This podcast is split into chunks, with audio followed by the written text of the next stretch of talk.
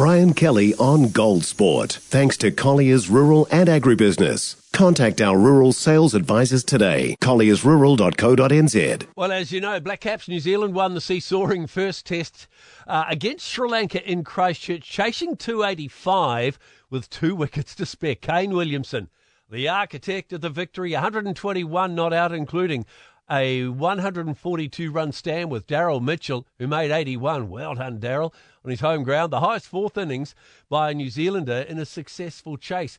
Our man who was at the ground for the five days, Andrew Alderson, two tests in a row going down to the final minutes orders. How's your ticker feeling after that one? Well, look, BK, that really is a privilege to be able to watch those sorts of occasions, and uh, my ticket is not coping well, I have to say especially when the, when deadlines loom, I might add. But uh, you know that's all part of the job, and it's something that uh, is just absolutely brilliant to behold. When you see something like it yesterday, and we've seen it before from Williamson, but it never ceases to amaze, does it? How mm. calm he can be under enormous pressure. Uh, yeah, think about you know you just mentioned the stat there about the highest successful fourth innings by a New Zealander. Um, yeah, the highest total chased at, at Hagley Oval, 285. Uh, you've got Neil Wagner incapacitated at the other end. So many other contributions too. Oh. If you think about, you know, I mean, over the course of that game, Daryl Mitchell can't be forgotten. I mean, man of the match, 102 and 81. Matt Henry has 72 plus seven wickets. Tim Southee a five wicket bag in the first innings that held New Zealand together. A 15th one for him. Um, many heroes when it was raining, it was raining at 11 o'clock, and you thought, right, you know, the, as the hours went by 11, 12, 1, finally got some play. Did you think that there would be an outcome? Did you think New Zealand would win?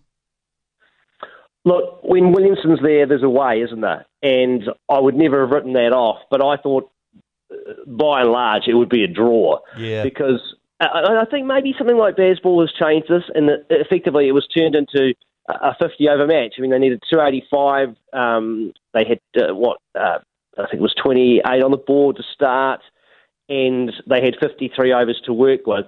Fortunately, the light was absolutely brilliant until, you know, right until the end, really. And they were able to play up beyond 7.30 uh, at the end of the New Zealand summer, uh, and they were able to, to pack it all in. I mean, and then the wickets started falling, Sri Lanka fighting back you just got this duel going on. But I, I thought that either side was capable of winning that. And you know, I know it's knocked Sri Lanka out of the uh, World Test Championship uh, finals contention, and it'll be Australia against India. But uh, what a way to go! Were you surprised that? Uh, I mean, I saw Neil Wagner all padded up, ready to go out there, and I thought he wasn't even going to appear. He had a blown disc in his back. He was he was injured, but there he was. He put the pads on and went out there. Yeah, I've weighed that up in the aftermath. I thought, why would you send Wagner out there? I guess it would have been done on the strategy that he was a better hitter than Tickner, and therefore, if he was on strike and they did need four to win or something of that nature, he would be odds on a better candidate. Uh, but as a runner with a bulging disc and uh, and the, the hamstring injury, well, it's not such a good option. But it, it proves all right in the end. For oh, absolutely. You know, when you think about it, two dramatic tests, and Neil Wagner was right at the rock face for both of them. Oh, his legacy is established, isn't it, Wagner? Regardless of whether or not that is his last test, I mean, you know, the chances are it could be. I mean, he's 37 yesterday. Bangladesh, the next test in November, December, where he's probably not going to be needed as much, and then you're on to what South Africa and Australia next year. Uh, it's, it's quite a long time to wait, uh, but you know he he has just uh, always exceeded the expectations, Neil Wagner. We've got a test on Friday out of the Basin Reserve in Wellington. Do you think there'll be many changes? No, I mean the one that does present and has presented for some time is uh, Henry Nicholls at uh, number four. Uh, his his run of form uh, has has uh, yeah he has he's struggled to perform for, yeah. for some time. It's it's 15 innings now without going past 39. I, I know we're harping on about that, but that is quite a long time to be in the team and, and to be you know, effectively struggling.